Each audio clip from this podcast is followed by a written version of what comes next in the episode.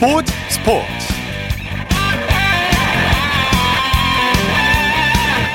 여러분 안녕하십니까? 아나운서 이창진입니다. Korean Monster 류현진 선수가 6월의 마지막 등판에서 시즌 7승을 거뒀습니다. 류현진 선수는 오늘 새벽 미국 뉴욕주 세일런필드에서 열린 볼티모어와의 홈 경기에 선발 등판해 12대4 대승을 이끌었는데요. 지난 21일 볼티모어 원정에서는 자신의 트레이드마크인 체인지업이 잘 통하지 않았었죠. 오늘 경기에서는 체인지업이 되살아난 점이 무엇보다 반가웠습니다. 잠시 후 야구 전문 기자와 류현진 선수의 7승 소식 자세히 살펴보겠습니다. 일요일 스포츠 버스 먼저 축구 소식으로 시작합니다. 일간 스포츠의 김지한 기자와 함께합니다. 안녕하세요. 네, 안녕하세요. K리그 1 두 개 팀이 아시아 챔피언스리그 조별리그 첫 경기를 치렀는데요. 울산 현대가 베트남 비에텔에게 힘겨운 승리를 거뒀죠. 네, 울산 현대가 오늘 아시아 챔피언스 리그 조별리그 첫 경기를 치렀습니다. 아, 태국 어, 빠툰타니의 레오 스타디움에서 열린 베트남의 비에텔과의 조별리그 F조 1차전 경기를 가졌는데요. 네. 후반 막판까지 무득점 무승부 분위기를 이어가다가 후반 추가 시간에 터진 루카스 힌터제어의 결승골 덕에 울산이 1대 0으로 어, 승리를 거뒀습니다. 네. 이렇게 되면서 F조 2위로 어, 출발을 하게 됐고요. 경기 내내 울산이 지배하는 그런 양상이었지만은 좀처럼 상대 골문을 열지 못했습니다. 오히려 비에 베텔의 역습에 잠시 흔들리는 모습이 있었지만은 다행스럽게 후반 추가 시간에 이제 코너킥 상황에서 힌터제어가 어, 뒤꿈치로 슬쩍 밀어넣으면서 승부를 가르는 데 성공을 했습니다. 예. 2년 만에 아시아 챔피언스리그 무대에 나선 대구 FC는 일본 가와사키 프론탈레에게 아쉽게 패했네요. 네, 최근에 이 가와사키 프론탈레가 일본 내에서도 아주 대단한 무패 행진을 이어가고 있었는데요. 네. 오늘 이 우즈베키스탄 타슈켄트의 로코모티브 스타디움에서 대구 FC가 챔피언스리그 I조 1차전에서 가와사키 프론탈레와 만났습니다. 하지만은 후반 10분에 상대 공격수 주앙 슈미트에게 결승골을 내주면서 2대 3으로 어, 역전패를 당한 대구 FC였는데요. 네. 특히나 대구는 전반 8분에 황순민 선수가 선제골을 넣으면서 기선을 잡았습니다. 있습니다. 이어서 전반 28분에 에드가 선수가 페널티킥을 얻었는데 직접 이 키커로 나선 에드가의 슈팅을 우리 국가대표 출신이죠. 이 가와사키의 수문장인 정성용 선수가 막아내면서 아쉽게 더 리드할 기회를 얻지 못했고요. 네. 이후에 어, 세 골을 내주면서 결국은 대구가 첫 경기에서 아쉽게 패배를 당했습니다. 네. K리그 팀들의 아시아 챔피언스리그 다음 조별리그 경기 일정은 어떻게 됩니까? 네, 먼저 G조에서 1승 1패를 기록하고 있는 포항 스틸러스가 내일 밤 11시에 말레이시아 조호르와 2차전이 예정이 되어 있습니다. 그리고 H조 1차전에서 태국 치앙라이를 2대 1로 꺾은 전북현대가 일본의 간바 오사카와 우리 시각 29일 오전 1시에 2차전을 아, 치르고요. 울산현대는 29일 저녁 7시에 태국의 비지 빠툰 유나이티드와 2차전이 예정이 되어 있습니다. 예. 그리고 대구FC는 필리핀의 유나이티드 시티와 29일 밤 11시에 2차전을 앞두고 있습니다. 네. K리그2에서는 부산 아이파크가 이랜드를 꺾고 5위를 지켰는데 이랜드는 9경기 연속 무승 늪에 빠졌네요. 네, 그렇습니다. 부산 아이파크가 오늘 잠실 올림픽 주경기장에서 열린 서울 이랜드와의 K리그2 경기에서 초반 3분에 나온 이상헌 선수의 골로 1대 어, 0으로 어, 승리를 거뒀습니다. 이렇게 되면서 승점 26점을 쌓 부산은 5위를 지켰지만은 이 선두권의 FC 안양 그리고 전남 드래곤즈와의 격차를 승점 3점으로 줄이는 데 성공을 했고요. 네. 반면에 서울 이랜드는 최근 9경기 연속 무승 늪에 빠지면서 8위에 어, 그대로 머물렀습니다. 네. 서울 이랜드가 시즌 초반에 선두를 달렸었는데 최근에 부진이 깊어지고 있죠. 네, 어, 오늘 경기까지 포함해서 최근 6경기 연속 이 무득점 빈공에 시달리고 예. 있는데요. 여기에다가 최근 이 코로나19 확진자가 발생하는 악재까지 맞았습니다. 사실 오늘 경기를 앞두고서 상당히 좀 의욕적인 그런 어떤 경기 어떤 예, 준비하는 그런 어떤 모습도 인상적이었는데 네. 어, 이렇게 되면서 지난달 2일에 이 안산 그리너스와의 경기 이후에 거의 두 달 동안 한 번도 이기지 못하는 그런 어떤 부진이 이어졌습니다. 예. 유로 2020 16강전이 오늘 새벽에 시작되는데요. 덴마크가 웨일즈를 완파하고 8강에 올랐네요. 17년 네, 만이죠. 덴마크가 이 네덜란드 암스테르담 아레나에서 열린 웨일스와의 유로 2020 16강전에서 이 4대 0 완승을 거뒀습니다. 예. 아, 이렇게 되면서 덴마크가 2004년 대회 이후에 17년 만에 유로 대회 8강에 안착을 했는데요. 어, 덴마크 최전방 공격수인 카스페르 돌베르가 전반전에만 멀티골을 올리면서 덴마크의 승리에 앞장섰습니다. 아, 이렇게 되면서 또 후반에 또 두 골을 더 추가하면서 덴마크가 완승을 거뒀고요. 반면에 웨일스는 2016년 대회에서 4강까지 오르는 이 돌풍을 이번 대회에서도 이어갈지 기대를 보았는데 덴마크에 힘한 번 써보지 못하고 16강전에서 탈락하고 말았습니다. 네, 덴마크의 기세가 대단한데요. 공격력이 화끈하게 달아오른 것 같아요. 네, 직전 경기였던 이 조별리그 최종전에서 러시아를 4대 1로 제압을 했었죠. 어, 이번 16강전에서 4골을 또 넣으면서 유로 대회 역사상 처음으로 덴마크가 두 경기 연속 4골 이상을 넣은 팀으로 어, 예. 기록이 됐습니다.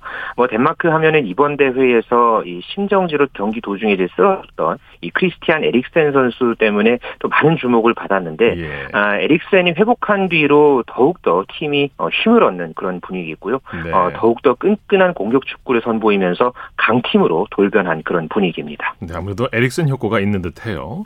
그렇죠. 네. 또 다른 16강전에서는 이탈리아가 오스트리아를 눌렀죠.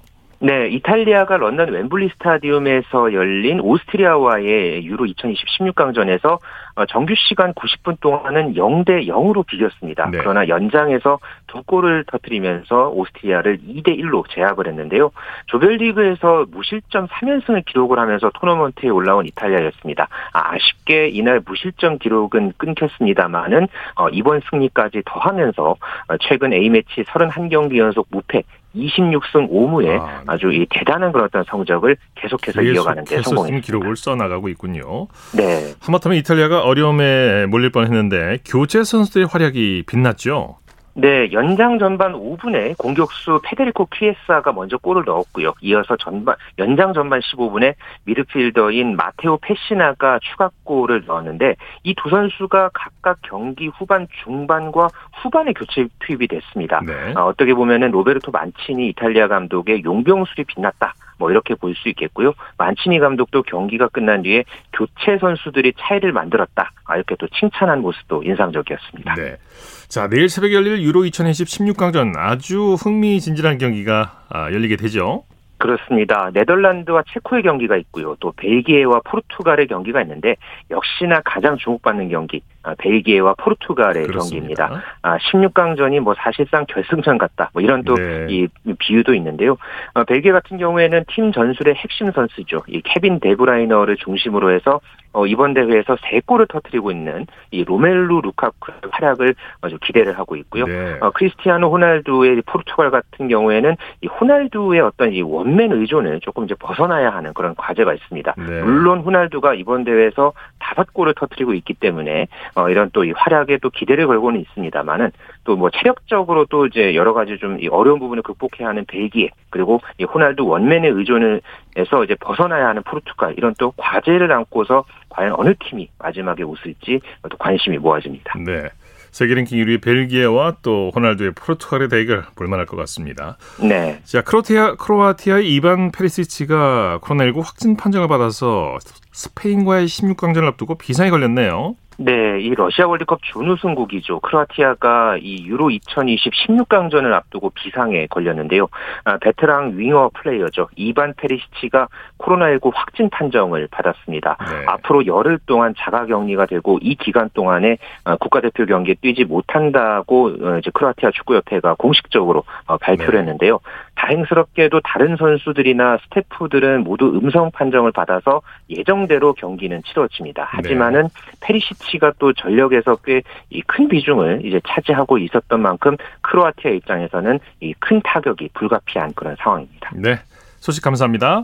네, 감사합니다. 축구 소식 일간 스포츠의 김지한 기자와 살펴봤고요. 이어서 프로야구 소식입니다. 스포티비 뉴스의 김태우 기자와 함께합니다. 안녕하세요. 네, 안녕하세요. 류현진 선수가 시즌 7승을 달성했네요. 네, 오늘 시즌 일곱 번째 승리를 달성했습니다. 네. 홈구장인 세일런 필드에서 열린 볼티모어와 경기에서 6과 3분의 2이닝 동안 4실점하기는 했지만 무려 12점을 지원해준 화끈한 타격 덕에 비교적 무난하게 승리를 확정지었습니다. 네. 6회까지는 단 한 점도 실점하지 않는 거의 완벽한 투구를 선보였고요. 7회 4실점이 좀 아쉽긴 했지만 이미 넉넉하게 앞서 있는 상황이라 대세에는 네. 큰 지장이 없었습니다. 네, 류현진 선수 오늘 경기에서 주무기 체인지업이 되살아났어요. 맞습니다. 류현진 선수가 최근 경기에서 크게 나쁘지 않은 성적에도 불구하고 고민이 제법 깊었는데 그 중심에 주무기인 체인지업 command가 좋지 않았다는 사실이 있었거든요. 네. 그러나 오늘은 조금 달랐습니다. 체인지업이 스트라이크 존을 살짝 살짝 벗어나면서 상대 타자들의 헛스윙이나 빗맞은 타구를 잘 유도했습니다. 네. 오늘 정도의 체인지업 제구라면 앞으로도 기대를 하셔도 좋을 것 같습니다. 네. 7승을 거둔 류현진 선수 오늘 삼진 3개를 기록했는데 오늘 경기로 한국인 메이저리그 역대 탈삼진 2위를 기록했죠. 맞습니다. 류현진 선수가 오늘까지 통산 897이닝에서 네. 809개의 삼진을 기록하면서 한국 선수로는 역대 탈삼진 2위가 됐습니다. 1위는 박찬호 선수로 아직은 조금 멀리 있지만요. 네. 종전 2위였던 김병현 선수의 기록은 오늘 넘어섰습니다. 네. 토론토보다는 한국인 투수 중 메이저리그에서 역대 두 번째로 많은 삼진을 기록한 투수라는 문구를 넣으며 류현진 선수를 축하했습니다. 네. 이제 8승, 8승 도전은 이제 한일전이 되겠어요. 그렇게 될 가능성이 높아졌습니다. 찰리 몬토요 토론토 감독은 오늘 경기 후에 류현진 선수가 오는 7월 2일 열리는 시애틀과 3연전 마지막 경기에 나간다고 밝혔습니다. 네. 알렉 마누아 선수가 최근 빈볼 시비에 따른 5경기 출장 정지 항소를 포기하면서 원래 예정보다 하루가 당겨진 건데요. 공교롭게도 시애틀은 이날 좌완 기쿠치 유세이 선수를 선발로 예고한 상황입니다. 기쿠치 선수의 최근 페이스도 굉장히 좋은 편이고 호시탐탐 류현진 선수의 아시아 최고 자완 타이틀을 노리고 있는데요. 예. 기쿠치 선수는 5월 31일이었죠. 텍사스와 경기에서 양현종 선수와 선발 맞대결을 벌여서 판정승을 거둔 기억이 있습니다. 예. 최지만 선수의 활약도 대단했어요. 오늘 4안타가 폭발했죠? 맞습니다. 오늘 LA 에인절스와 경기에 선발 출전해서 두 번째 타석부터 다섯 번째 타석까지 연속 4안타를 때리면서 대활약했습니다. 팀의 13대 3 대승을 이끌었고요. 네. 최지만 선수의 메이저리그 데뷔 후 첫 한 경기 4안타 경기이기도 했습니다. 네. 2타점도 같이 신고를 했는데요.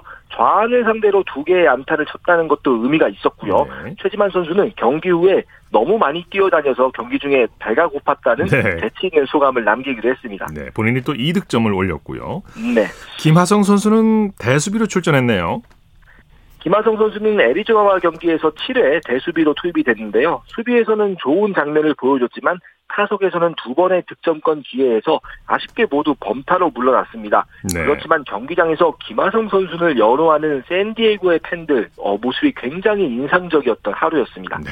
이번에는 국내 프로야구 살펴보죠. 선두 KT의 질주가 대단하네요. 하나를 꺾고 주말 3연전을 싹쓸이했네요. KT가 대전 원정에서 휘파람을 불었습니다. 오늘도 하나를 11대 1로 크게 꺾고 주말 3연전 싹스리와 함께 단독 선두 자리를 지켰습니다. 네. LG에 이어서 두 번째로 시즌 40승 고지도 밟았습니다. 6회가 비기닝이라고 볼 수 있죠. 맞습니다. 5회까지는 2대 0, KT가 두 점 앞서서 어, 승리를 좀 장담할 수는 없는 형국이었는데 6회 대거 8득점하면서 쐐기를 박았습니다. 네. 6회 1사 만루 상황에서 허도한 선수가 5월 만루 홈런을 터뜨린 게 결정적이었고요. 허도한 선수의 생애 첫 말로 홈런이기도 했습니다. 네. 이어서 2사 2, 3루 상황에서 황재균 선수의 2타점 적시타, 그 이어서 강백호, 배정대 선수의 연속 적시 2루타가 나오면서 8이닝 득점이 완성됐습니다. 네, KT 선발 데스파이네의 투가 대단했죠. 데스파이네 선수가 하나의 강한 선수인데 오늘도 마찬가지였습니다. 네. 6이닝 동안 110개의 공을 던지면서 6피안타, 9탈삼진, 무실점 역투로 팀 승리를 이끌었습니다. 네. 시즌 8번째 승리였고요. 더불어 평균 자책점도 2.24까지 끌어내렸습니다. 네, 하나는 8연패 수렁에 빠졌네요. 자, NC와 SSG의 경기는 어떻게 됐습니까? 상원에서는 NC가 SSG와 3연전 내내 초접전을 벌였는데 오늘도 4대 3 역시 접전 끝에 역전승을 거뒀습니다. 네. NC는 3경기 모두 뒤지던 경기를 따라가거나 뒤집으면서 주말 3연전을 2승 1무로 마쳤습니다. 네, NC의 역전승인데 경기가 어디서 뒤집혔습니까?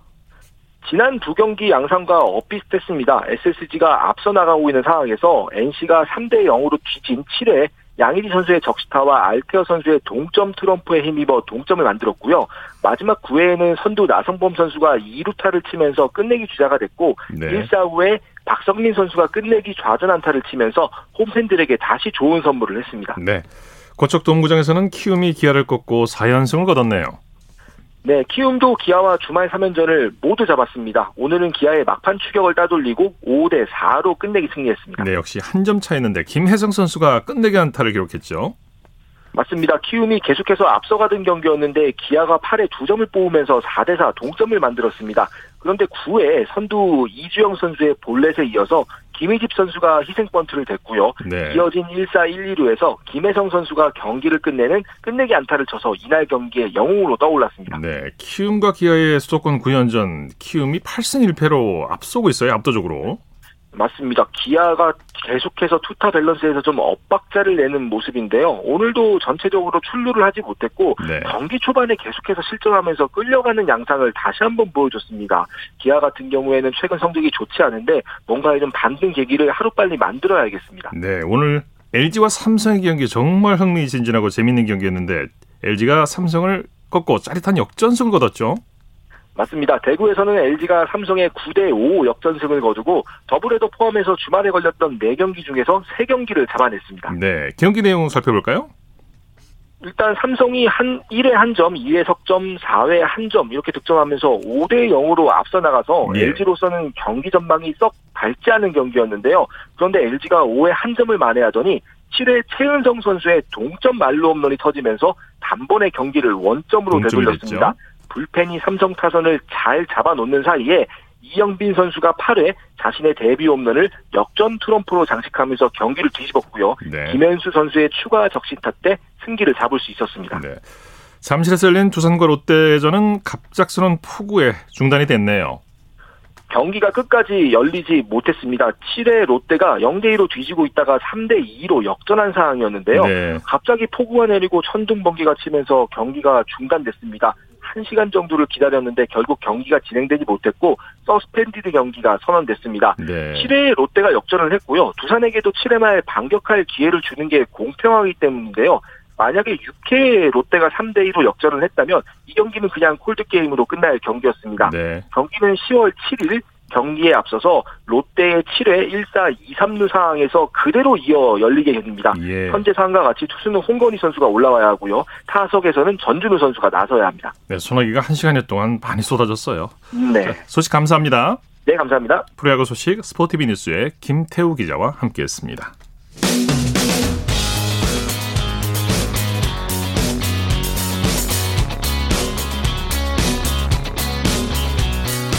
따뜻한 비판이 있습니다. 냉철한 분석이 있습니다. 스포츠 스포츠 스포츠 속에 숨어 있는 과학 이야기를 살펴보는 기영노의 스포츠와 과학 시간입니다. 스포츠 평론가 기영노 씨 스튜디오 직접 나오셨습니다. 어서 오십시오. 네, 안녕하세요. 오늘 어떤 얘기를 나눠볼까요? 예, 지난 25일부터 내일 그러니까 28일까지 정선에서 제75회 전국 육상 경기 선수권 대회가 열리고 있습니다. 예. 아, 이번 대회는 국내 고등학교 이상의 선수들이 남자 23개, 여자 23개 모두 46개 종목에서 국내 최고 선수를 가리고 있습니다. 네. 그래서 오늘은 육상 경기 가운데 가장 힘들다는 400m에 대해서 알아보겠습니다. 음, 육상 400m가 가장 힘들다고 말씀하셨는데 장거리 종목도 많은데 왜, 왜 400m가 제일 힘든 걸까요? 400m가 무산소 운동이기 때문에 그렇습니다. 아, 아 사람이 숨을 네. 쉬어서 몸속에 들어온 산소가 에너지로 전환되는데 약 40초 걸립니다. 네. 선수는 운동 에너지를 ATP 즉 아데노신이라는 화학 물질을 체내에 흡입된 산소와 결합해서 얻는 건데 네. 밖에서 흡입된 산소를 태우는데 대개 40초 걸립니다. 음. 따라서 40초 이후의 레이스는 흡입된 산소가 ATP와 결합하기 전에 끝나버리기 때문에 무산소로 버텨야 돼요. 아, 네. 그러니까 남자 육상 400m의 경우 대개 45초 내외, 여자는 에 55초 내에 전속력으로 달려야 되는데 음. 대개 300m를 지나고 나서부터는 체내의 산소가 거의 고갈된 상태로 나머지 8, 90m를 달려야 됩니다. 네. 그 8, 90m는 근육이 풀리고 엉덩이는 알이 베기고 손이 저려서 팔을 칠 수도 없는 아주 극한 상태에 빠지는 겁니다. 네. 8, 90m는 그야말로 정신력으로 달려야 되는 건데 음. 그래서 400m 레이스를 끝나고 나서는 거의 모든 선수들이 트랙에 드러눕습니다. 네. 몸이 움직일 수 없는 그런 상태에 빠지는 거죠. 훈련 과정도 그만큼 힘들다는 얘기인데 예.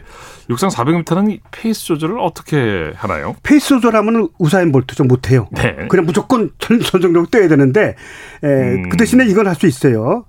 어, 전후반으로 나눌 수 있어요. 네. 전반 200m와 후반 200m. 대개 네네. 전반 200m가 후반 200m보다 2초 내지 3초나 빠릅니다. 그렇죠. 그건 누구나 그래요. 음. 뭐 보통 사람들도 뛰어보라면 그 정도 차이가 나요. 네. 그러니까 전반이 더 빠르다는 얘기죠. 어, 근데 육상 100m와 200m는 뒷바람이 초속 2m 이상 불면은 순위만 인정되고 기록은 인정되지 않잖아요. 네. 비공인 기록이 되잖아요. 음. 근데 400m는 이건 상관이 없잖아요. 앞바람, 음. 뒷바람이 되니까. 그러니까 400m는 바람과 상관없이 모든 기록을 인정받습니다. 그렇군요. 예. 이 보통 8개 레인이 있는데 어떻습니까? 가장 유리한 레인이 있나요? 예. 3, 4, 5, 6번 레인이 가장 좋아요. 아, 그렇군요. 그래서 예선에서 1, 1위부터 4위가 3번 내지 6번 레인을 추첨으로 배정받습니다. 그렇군요. 추첨으로. 음. 5위와 6위는 또 7, 8위는 무작위로 각각 7레인, 8레인, 1레인, 2레인에서 뛰게 됩니다. 그러니까 뽑기식으로 가는군요. 예, 그러니까 가운데 레인이 네. 좋다는 얘기죠. 네. 뭐 참고로 1레인이 가장 불리합니다. 맨 뒤에서 출발하는데 음. 거리가 한 46m 가량 뒤져서 출발하는 겁니다. 8레인보다 음. 1레인. 그게 어떤 심리적인 게 작용을 하겠죠. 그렇죠. 그러면은. 예. 음. 그러니까 8레인은 그 대신에 좀 안 좋은 게 앞에 선수가 없잖아요. 따라가는 네. 선수가. 네, 네. 그러니까 1레인, 8레인이 안 좋은데. 아, 그런 면이 예, 있겠군요. 예, 예. 근데 이제 그래도 1레인이 더 불리합니다. 8레인은 음. 이 바깥쪽으로 도는데 1레인보다 유리합니다. 0.16초 같은 선수가 뛸 경우 아, 빠르다고 합니다. 안쪽 레인을 뛰면 좀 예. 불리한 부분이 있군요. 예. 가장 불리한 게 1레인이죠. 네. 예.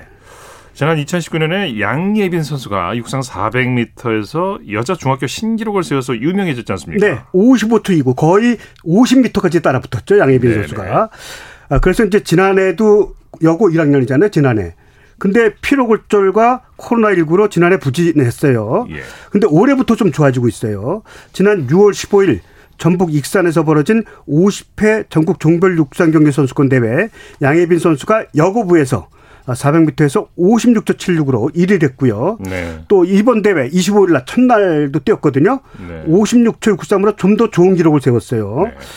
양혜빈 선수가 점점 좋아지고 있는데 양혜빈 선수는 그동안 키가 약간 컸어요. 음. 161에서 163이 됐는데 키가 안 큰 거예요. 네네. 여고 여자 고등부면 1m 70은 돼야 돼요. 여자 음. 일반부라도 음. 400m는. 네. 근데 키가 안 큰 건데 그 대신에 하체가 길죠. 네네. 하체가 1m 3이나 돼요.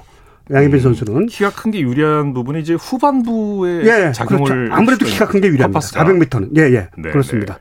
그러니까 양혜빈 선수는 제가 볼 때는 세계적인 선수는 몰라도 네. 한국 신기록 정도는 깨뜨리지 않을까 53초 대는 깨뜨리지 않을까 기대를 하고 있습니다. 뭐 말씀 들어보니까 다른 육상 종목도 마찬가지겠습니다만 이 400m야말로 체력과 정신력, 훈련 과정 이런 것들이 상당히 중요한 부분이다. 그렇습니다. 이게 스피드 근력, 뭐 근지구력 다 길러야 되거든요. 예. 아주 중요합니다. 그게. 네. 예. 400m란 그 이 거리를 그냥 혼신의 힘으로. 예. 그, 그 무산소. 나중에 8, 90m는 무산소로 이제. 네. 아, 그렇 뛰어야 되는 거죠. 예. 자, 이 도쿄올림픽 이제 다가오고 있습니다만 어떻습니까? 이제 도쿄올림픽 그 400m 금메달 후보는 누구를 꼽을 수 있을까요? 역시 반 니에커크 어, 이 선수가 이제 남아프리카 공화국 선수인데 네. 에, 2016 리우 데자네이루 올림픽 때 43초 03 음. 세계 신기록을 세웠어요. 이게 네. 이제 에, 에, 이게 존슨이 갖고 있던 기록이 43초 17인데 이걸 깨뜨렸거든요. 네. 이번에도 강력한 금메달 후보예요. 네, 네. 근데 이제 아시아 최고 선수가 카타르의 하룬 선수인데 음. 이 선수가 2017 런던 세계 육상 선수권 대회 동메달. 네. 또2018 자카르타 팔렘방 아시안 게임 금메달.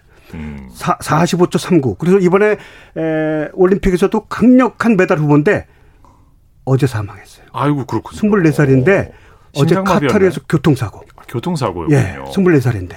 아이고. 이 선수가 아시아 최고 선수고 메달까지 기대했던 선수거든요. 참 아쉽게 됐네요. 어, 저도 이걸 준비하다가 이 선수를 소개하려고 했더니 네네네. 어제. 교통사고로 사망했거든요. 그렇군요. 이런 것도 저도 방송 사상 처음입니다. 이런 네네. 24살밖에 안 된 선수가. 음. 그리고 여자가 이제 재밌는데 네. 예, 바하마의 사우네 밀러 선수가 아주 재밌는 예, 그 골인을 했었어요. 네. 올림픽 사상 가장 해프닝 육상에서 해프닝이 있었는데 2016 리우데자네이루 올림픽 여자 400m 결승전에서 이 선수가 미국 선수와 거의 1m 전까지 똑같이 들어왔어요. 네, 네. 이 선수가 다이빙을 했어요.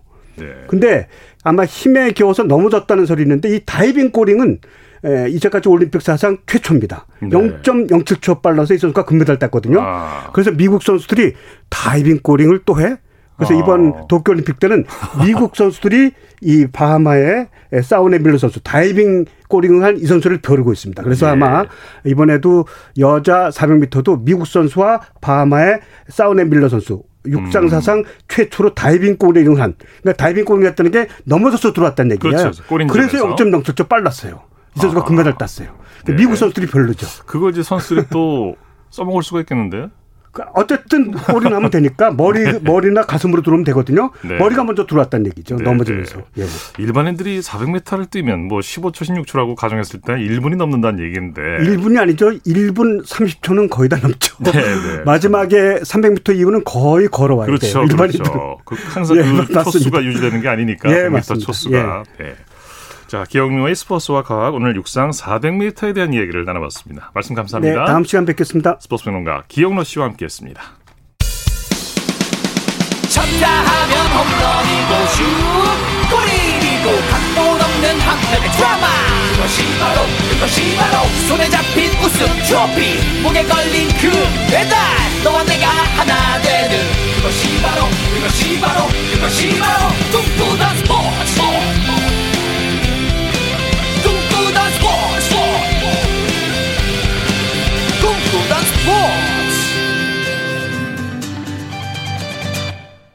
일요일 스포츠 스포츠 생방송으로 함께하고 계십니다. 9시 46분 지나고 있습니다.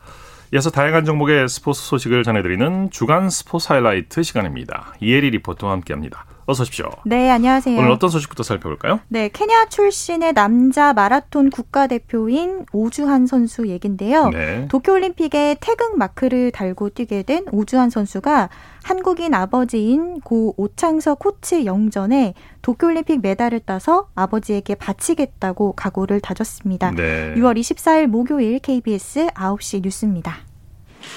케냐의 마라토너 에루펜은 지난 2018년 특별 귀화로 오주환이라는 한국인이 됐습니다. 안녕하세요. 제 이름은 에루펜입니다. 한국 이름은 오주환입니다. 저는 컨디션이 좋습니다. 대선을 나갔습니다. 대한민국 파이팅! 감사합니다. 한국을 위해 달린다는 의미로 주한이라는 이름을 지었고 자신을 발굴한 오창석 마라톤 대표팀 코치의 성을 따랐습니다. 오주한은 레이스가 끝날 때마다 가장 먼저 안아주는 오창석 코치를 한국인 아버지라 불렀습니다. 함께 훈련했던 오 코치가 지난 5월 지병으로 세상을 떠나면서 오주한은 생전에 나눈 약속을 늘 되새깁니다. 감사합니다.도쿄올림픽 파이팅! 케냐의 고지대에서 훈련 중인 오주환. 아버지와 같은 오코치와의 약속을 지키기 위해 달리고 또 달립니다. 네, 올림픽에서 좋은 결과 있기를 바라겠습니다. 네. 내일까지 제 75회 전국 육상 경기 선수권 대회가 열리죠? 네, 나흘 동안 정선군 종합 경기장에서 28일 어, 월요일까지 열리는데요. 특히 이 대회에 어제 김구경 선수가 남자 100m 결선에서 10주 2-6으로 우승을 했습니다. 예. 그런데 김구경 선수는 이날 순위가 아닌 기록과 싸워야 했는데요. 그 이유가 7월 23일에 개막하는 도쿄올림픽의 육상 종목의 기준 기록 인정 기한이 6월 29일까지거든요. 예. 그래서 김구경 선수가 이날 10초 05를 통과를 해야 도쿄 올림픽에 출전할 수 있었는데 아, 네, 아쉽게도 이 기록을 통과하는 데는 실패했습니다. 네. 하지만 김구경 선수는 남은 대회도 포기하지 않고 간절히 뛰겠다는 소감을 들을 수 있었는데요. 오는 2022년 미국 오리건주 유진에서 열리는 세계 선수권과 그리고 중국 항저우 아시안 게임에서 재도약을 노리게 됩니다. 예. 자, 이번 주엔 또 어떤 이슈들이 있었습니까? 네, 철인 3종 선수로 뛰던 고 최숙현 선수 사건 네, 기억하시죠? 네. 어제가 일주기였습니다. 아, 벌써 그렇게 됐군요. 네, 트라이애슬론 국가대표 출신인 최 선수는 팀 내 지도자와 선배 선수의 괴롭힘에 시달리다 지난해 6월 스스로 세상을 떠났는데요. 고 최숙현 선수가 세상을 떠난 뒤 체육회에서 여러 가지 대책을 마련을 했지만 여전히 문제들은 개선되지 않고 있습니다. 네. 6월 25일 금요일 KBS 9시 뉴스입니다. 고 최숙현 씨는 사건 당일까지 자신들의 죄를 부인한 가해자들 때문에 절망했습니다. 팀 닥터로 행세했던 운동 처방사 안모 씨는 구속 이후에야 사실을 인정했지만 성추행 혐의 인정하십니까? 성인은 다 인정할. 지난 1월 1심에서 징역 8년, 벌금 1천만 원을 선고받고 항소해 다음 달 2심 판결을 앞두고 있습니다. 나란히 구속된 김모 전 경주시청 감독은 징역 7년, 주장 장모 씨는 징역 4년을 선고받았습니다. 뒤늦게 혐의를 인정한 최숙현 선수의 선배 김모 씨는 징역 1년 6개월에 집행유예 3년을 선고받았습니다. 정부는 스포츠 4대학을 뿌리 뽑겠다며 스포츠 윤리센터를 출범시켰고 강제 수사권도 확보하겠다고 밝혔습니다. 스포츠 윤리센터도 출범 1년 가까이 되도록 제 역할을 못하고 있습니다. 핵심 인력인 조사관은 불과 3명 늘었고 그나마 퇴직 경찰 등 전문 조사관은 4명으로 변동이 없습니다. 고 최숙현 씨의 아버지 최영희 씨의 한마디는 여전히 바뀌지 않은 현실을 보여주는 듯합니다. 숙현 일이 터지고 나서도 계속 반복되게 좀 뉴스에 나오더라고요. 그런 데 대해서는 좀 안타까운데 네, 체육계 약습과 관행 꼭 건절되기를 바라겠습니다. 네. 이번엔 어떤 소식 준비하셨습니까? 네, 한때 세계 최정상급이었던 여자 핸드볼이 지난 두 번의 올림픽에선 메달이 없었는데요. 여자 핸드볼 대표팀이 코로나19로 유럽팀에 대비해서 특별한 훈련을 통해 도쿄올림픽 메달을 향한 각오를 불태우고 있습니다. 예. 지난 23일 수요일 KBS 9시 뉴스입니다. 길게 늘어선 남자 선수들이 골키퍼를 향해 쉴 새 없이 슛을 던집니다. 체격과 힘이 좋은 유럽 선수들에 대비한 남자 선수들과의 합동 훈련, 나무 발판까지 준비해 유럽의 높은 타점에도 적응 중입니다. 엄청 많이 세요. 되게 슛이 엄청 좋아요. 특별 훈련은 이뿐만이 아닙니다. 호흡을 방해하는 특수 마스크를 쓰며 체력 강화에도 힘쓰고 있습니다. 지난 세계 선수권에서 조 1위를 하고도 4강 진출에 실패한 경험 때문입니다. 올림픽의 8강이나 4강 또 결승까지 가려면 8경기를 해야 된다는 거죠. 조 예선에서 5경기를 해야 되기 때문에 엄청난 체력 소모가 있습니다. 영광재건의 앞장설 선수는 에이스 류은희. 류은희는 지난 세계선수권 득점 2위에 올랐고 헝가리 명문팀 입단을 앞두고 있는 세계적인 선수입니다. 특히 지난 두 번의 올림픽에서 메달을 따내지 못한 만큼 도쿄를 앞두고 책임감도 남다릅니다. 저희가 리우 때 성적이 좋지 않아서 저희도 좀 약간 책임이 있다고 생각을 하는데 저희 보고 하는 꿈나무들이기 때문에 잘 해야 되는 건 사실인 것 같아요. 네. 자, 지금까지 주간 스포츠 하이라이트 이혜리 리포터와 함께했습니다. 수고했습니다. 네, 고맙습니다.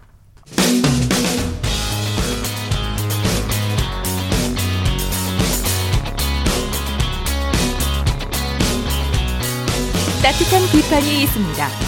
냉철한 분석이 있습니다. 스포츠 스포츠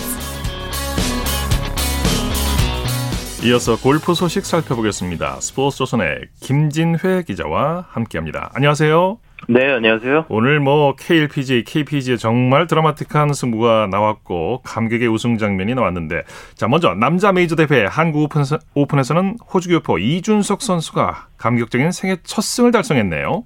네, 이준석 선수는 27일 충남 천안에 위치한 우정힐스에서 열린 코오롱 제 63회 한국 오픈 최종 라운드에서 버디 4개와 보기 4개를 묶어 이븐파 71타를 쳤습니다. 네. 어, 최종 합계 88언더파 276타를 기록한 이준석 선수는 박은신 선수를 한타 차로 제치고 우승을 차지했습니다. 네. 어, 주니어 시절 호주로 이민과 골프 유학 생활을 했던 이준석 선수는 2009년 코리안 투어 퀄링파인 토너먼트에서 수석 합격해 코리안 투어에 데뷔했습니다. 네. 어, 그러나 12년 동안 어, 우승이 없었던 이준석 선수는 마침내 간절히 바라던 어, 우승을 한국 오픈에서 달성하며 우승 상금 4억 원을 거머쥐었습니다. 네. 자, 마지막 콜에서 승부가 갈렸는데 경기 내용 자세히 살펴보죠. 네, 전반은 이준석 선수와 10대 돌풍의 주역 김주영 선수가 엎치락 뒤치락하는 양상이었습니다. 네. 어, 후반에는 박은신 선수가 가세하면서 경쟁이 더 팽팽해졌는데요. 어, 파포 10번 홀에서 이준석 선수와 박은진 선수가 보기를 범한 사이 김주영 선수는 8호마가 두 타 차로 벌어졌습니다. 어, 그러나 김주형 선수가 파4 11번 홀에서 짧은 파퍼팅을 놓치면서 추격을 허용했습니다. 그리고 박은신 선수가 12번 홀 버디, 이준석 선수가 파3 13번 홀에서 버디를 낚아 3명이 공동 선두가 됐습니다. 어, 결국 승부는 마지막 홀에서 결정됐는데요. 네. 잘 끌고 오던 김주형 선수가 치명적인 실수를 범했습니다. 실수죠? 어, 네, 티샷이 오른쪽으로 향했고 오비 구역에 떨어졌습니다. 네. 이렇게 김주형 선수가 선두 경쟁에서 멀어졌고 퍼팅 싸움에서 승자가 결정됐는데 어, 박은신 선수는 버디 퍼팅을 놓치면서 어, 이준석 선수가 3m 아, 버디 퍼팅을 어, 잡아내며 우승을 확정했습니다. 네. 이준석 선수가 6년간의 드라이버 입스를 극복하고 정상에 섰다고요? 네, 제이슨 데이와 호주 국가대표로 활약하기도 했던 이준석 선수는 네. 어, 우승 기자회견에서 제이슨 데이와의 인연 때문에 늘 꼬리표가 붙었다. 나 역시 큐스쿨 수석으로 코리안 투어에 입문했다. 하지만 2009년 입스가 시작됐다. 어, 드라이버 입스로 6년 정도 고생한 것 같다. 심한 고생이었다고 밝혔습니다. 어, 이어 큐스쿨을 나가면서 다른 나라 투어를 뛰었다. 코리안 투어가 코스 특성상 두려움도 있었다. 네. 해외 투어에서 마음도 샷도 다듬고 싶었다고 말했습니다. 네. 어, 국적은 호주지만 어, 거주지는 천안인 이준석 선수는 상금 4억 원에 대해 아직 믿, 믿기지 않는다. 내 통장에 돈이 들어오면 실감이 날 것 같다. 일단 빚도 좀 갚고 투자 투자도 좀 하고 좀 더 마음 편안하게 투어를 뛰고 싶다고 웃었습니다. 네, 입수라는 게 이제 잘 되지 않을까 불안해하면서 호흡이 빨라지고 이제 경련이 일어나는 증상인데 이게 참 극복하기가 어렵다 그러더라고요. 네. 이번 대회에서는 김태훈 선수가 홀인원을 기록했죠. 네, 김태훈 선수는 대회 3라운드에서 핀까지 거리가 216m인 긴 파 three, 어, 16번 홀에서 4번 아이언으로 친 티샷이 들어가면서 홀인원이 됐습니다. 예. 어, 이는 한국 오픈 역대 23번째 홀인원인데요. 2018년 제61회 대회 1라운드 4번 홀에서 김승혁 선수 이후 홀인원이 나오지 않다가 3년 만에 김태훈 선수가 한국 오픈 역사에 홀인원을 추가했습니다. 네. 어, 김태훈 선수는 지난 2월 PGA 투어 제네시스 인비테이셔널에 출전해 1라운드 16번 홀에서 홀인원을 작성한 데 이어 올해만 투, 어 대회에서 두 차례 홀인원을 낚았습니다. 아, 그랬군요. 자, KLPG 투어에서는 임진희 선수가 무명의 한을 떨쳐냈어요. 네, 임진희 선수는 27일 경기도 포천힐스 컨트리 클럽에서 열린 BC카드 한경 레이디스컵 최종 라운드에서 6언더파 66타를 몰아친 끝에 최종 합계 10언더파 278타로 우승했습니다. 네. 아, 사실 임진희 선수는 이 대회에 출전하기 전까지 롯데렌터카 여자 오픈 15위가 최고 성적이었고 상금 랭킹 85위, 평균 타수 68위에 머물던 무명 선수였는데요. 네. 어, KLPGA 투어 58개 대회 만에 생애 첫 우승의 감격을 누린 임진희 네. 선수는 우승 상금 1억 2,600만 원을 받았습니다. 네. 자, 김새로미 선수는 올 시즌 홀인원의 여신으로 우뚝 솟았네요. 네, 김새로미 선수는 대회 3라운드 187야드짜리 파3 11번 홀에서 6번 아이언으로 친 샷이 그린 위에 굴러 에이스를 작성했습니다. 예. 5월, 5월 말 이원 체리티 오픈에서도 어, 홀인원을 기록했던 김세롬이는 한 달 사이에 홀인원을 두 번이나 하는 행운을 누렸는데요. 예. 어, 지난 홀인원 때는 상품권 100만 원을 받았는데 이번에는 부상이 걸려 있지 않은 홀에서 홀인원 하면서 허탈했습니다. 아이고 그랬군요. 두 번다 네. 그러니까 차를 어떻게 보통 차를 봤는데 두 번다 어, 홀인원에 좀 아쉬웠겠는데요. 기분은 네. 좋았겠습니다만. 자 소식 감사합니다. 네, 감사합니다. 골프 소식 스포츠 조선의 김진회 기자와 정리했습니다. 스포츠 스포츠 오늘 준비한 소식은 여기까지고요. 내일은 8시 30분부터 들으실 수 있습니다. 함께해 주신 여러분, 여러분 고맙습니다. 지금까지 아나운서 이창진이었습니다. 스포츠 스포츠